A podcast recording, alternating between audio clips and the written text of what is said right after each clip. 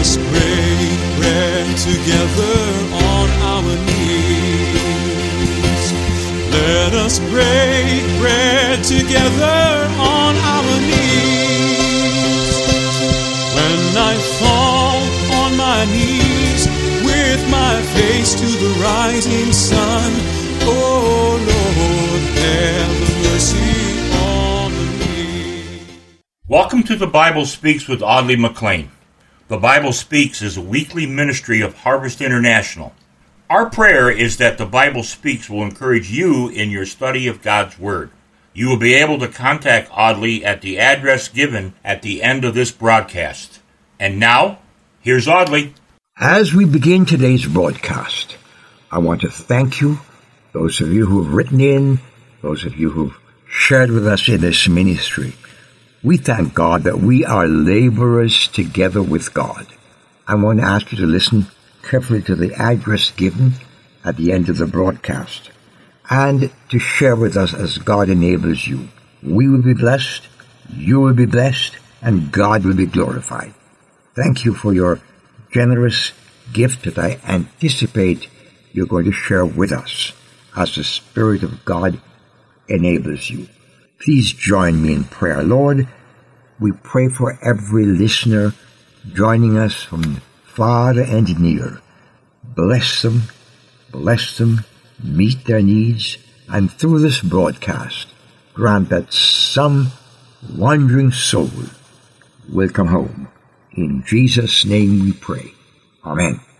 A couple of weeks ago, we left off talking at the about the conversation that Jesus had with Peter after the breakfast meeting at the seaside. It was part of the continuing look at questions that Jesus asked. Our interest in the questions Jesus asked led us to the conclusion that when Jesus asked questions, it was always open up an opportunity for teaching. The question Jesus asked Peter, you will remember, Simon, son of John, do you love me? More than that, he said, Simon, son of John, do you love me more than these? And we came to the conclusion that the scripture doesn't tell us particularly what these were. It may have been the catch of fish, it may have been the other disciples, but it is a question that Jesus is asking even today. Do you love me? Three times Jesus asked the same question of Peter, and upon Peter's thrice repeated admission of his love for Jesus, Jesus gave him a threefold commission. Feed my sheep, take care of my lambs, feed my sheep. We might conclude that Jesus was telling Peter, I want more than words. I want more than what you're saying. Uh, Could it be that Jesus was making the point that indirectly Jesus may have been saying to Peter, I remember you said, you spoke words, you said you were willing to die with me, but you weren't there to stand with me when I was wrongly charged. In fact, you denied even knowing me. Three times, Peter, you said you didn't know me. Now I want demonstrable love. It's show time, Peter. Identify with me by taking care of my business. Feed my sheep. I believe the same sort of commission is directed towards every true disciple of the Lord Jesus Christ, to you listening to me today. There's work for us to do. Peter's wholehearted response to the Lord's commission is seen in more than his words. I do believe it is possible, and so often it's the case that one makes a verbal commitment to the claims of Jesus Christ on his life or her life, and then goes out to live a life that in no way reflects the spoken words of obedience to the Lord Jesus. As we take a look at the Peter of post breakfast meeting, may God help us to examine our own hearts and ask ourselves, does my love for Jesus bear any demonstrable evidence?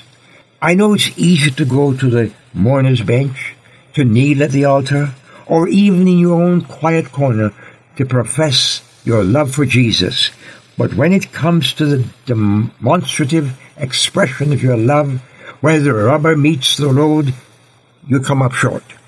Before we look further into Peter's show and tell, let's ask ourselves how we show, how are we showing our highest priority is Jesus? How are we demonstrating that? Remember that Jesus' question was, Do you love me more than these? I have the feeling that someone listening is really not sure of your first place love for Jesus. A few weeks ago, we challenged ourselves with regard to nine possible aspects of life which we might not find Jesus at the head of the list. Let's ask the questions again. Do I love Jesus more than mother and father, spouse, children, girlfriend, boyfriend, country, nation, friends, job, profession, community, hobbies, or pastimes. Those are just a few of the comparisons we can make. Is Jesus higher than any of these things? Do we love Him more than we love money? Do we love Him more than we love praise? Do we love Him more than we love the adulation of men and women? Jesus deserves and Jesus demands that we place Him first. The church, including you and me, we would be much poorer without the bold, heart-throbbing and city-shaking sermons of Peter in the book of Acts. We would also be deprived of the instructive messages of first and second Peter. Peter meant business. After that second meeting, after that meeting by the seashore, Peter meant it. And he went out, lived for it, and ultimately died for it. So let's listen as Peter, fresh from the Holy Spirit's filling on the day of Pentecost and just following the remarkable miracle at the gate of the temple, where he took the opportunity to address the crowd.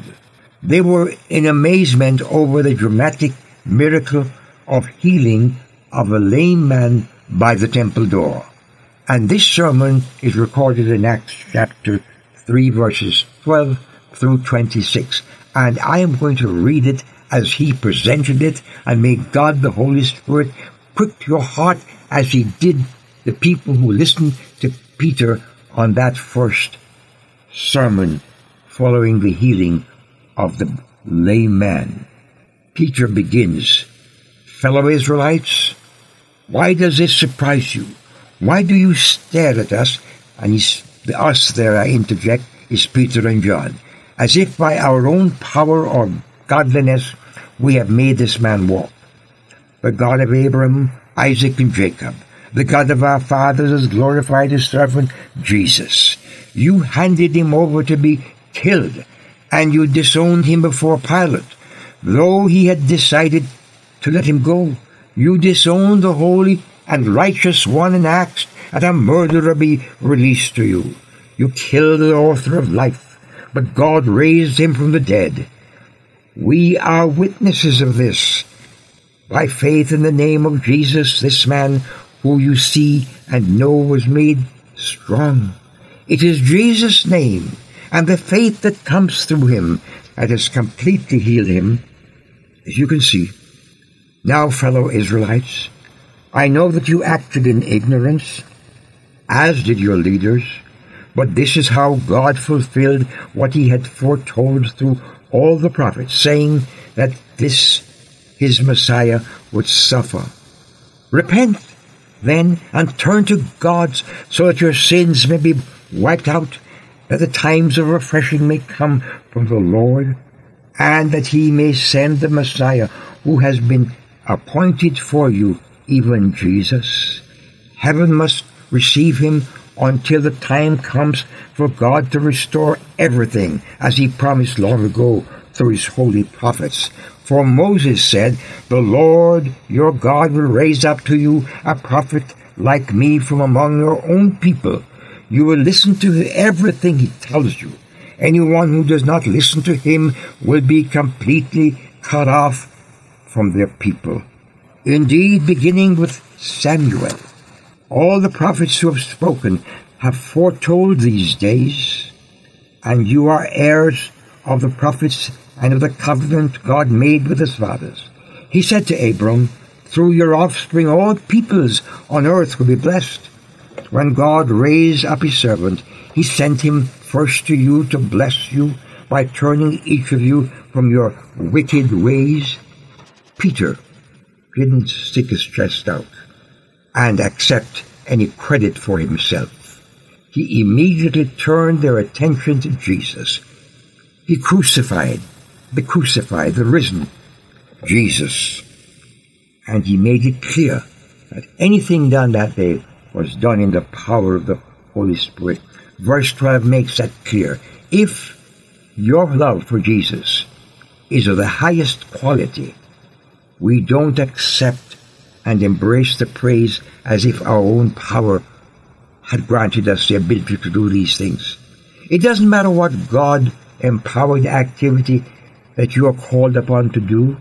We point people away from ourselves and to Jesus living and operating in us by His Holy Spirit. If my love for Jesus is at the top of my shelf of my life's activity, my life's ambitions, my life's affections, and God is glorified.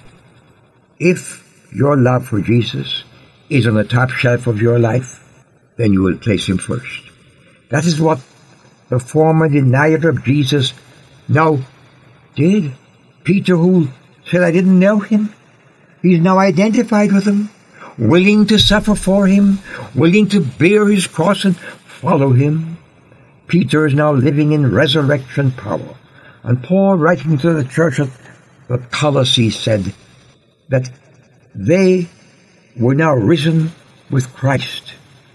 And if you're risen with Christ, we must seek to glorify Him and fix our attention on the things above, from where we wait for our Savior to come. In Peter's sermon, he also emphasized the imperative of repentance. He boldly states, Repent then and turn to God so that your sins may be wiped out. We too are charged to proclaim the message of repentance.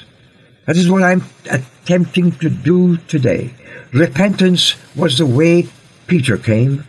Repentance is a pathway for every unbelieving person, but it's also the way of restoration for every wayward, black, backslidden Christian.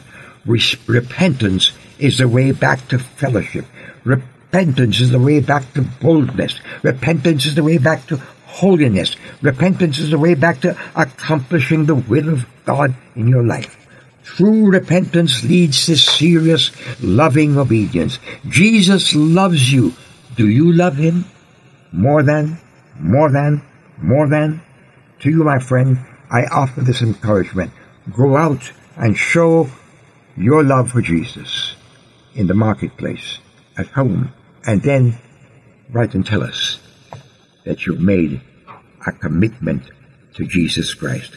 God grant it for Jesus' sake. Amen. I've wandered far away from God. This program is cared for by listeners who care. Your prayers and financial investment in this ministry helps to keep the good news on the air. We look forward to hearing from you and invite you to write us at Harvest International, Post Office Box 6690, Ocala, Florida 34478. Again, that's Harvest International, Post Office Box 6690, Ocala, Florida 34478.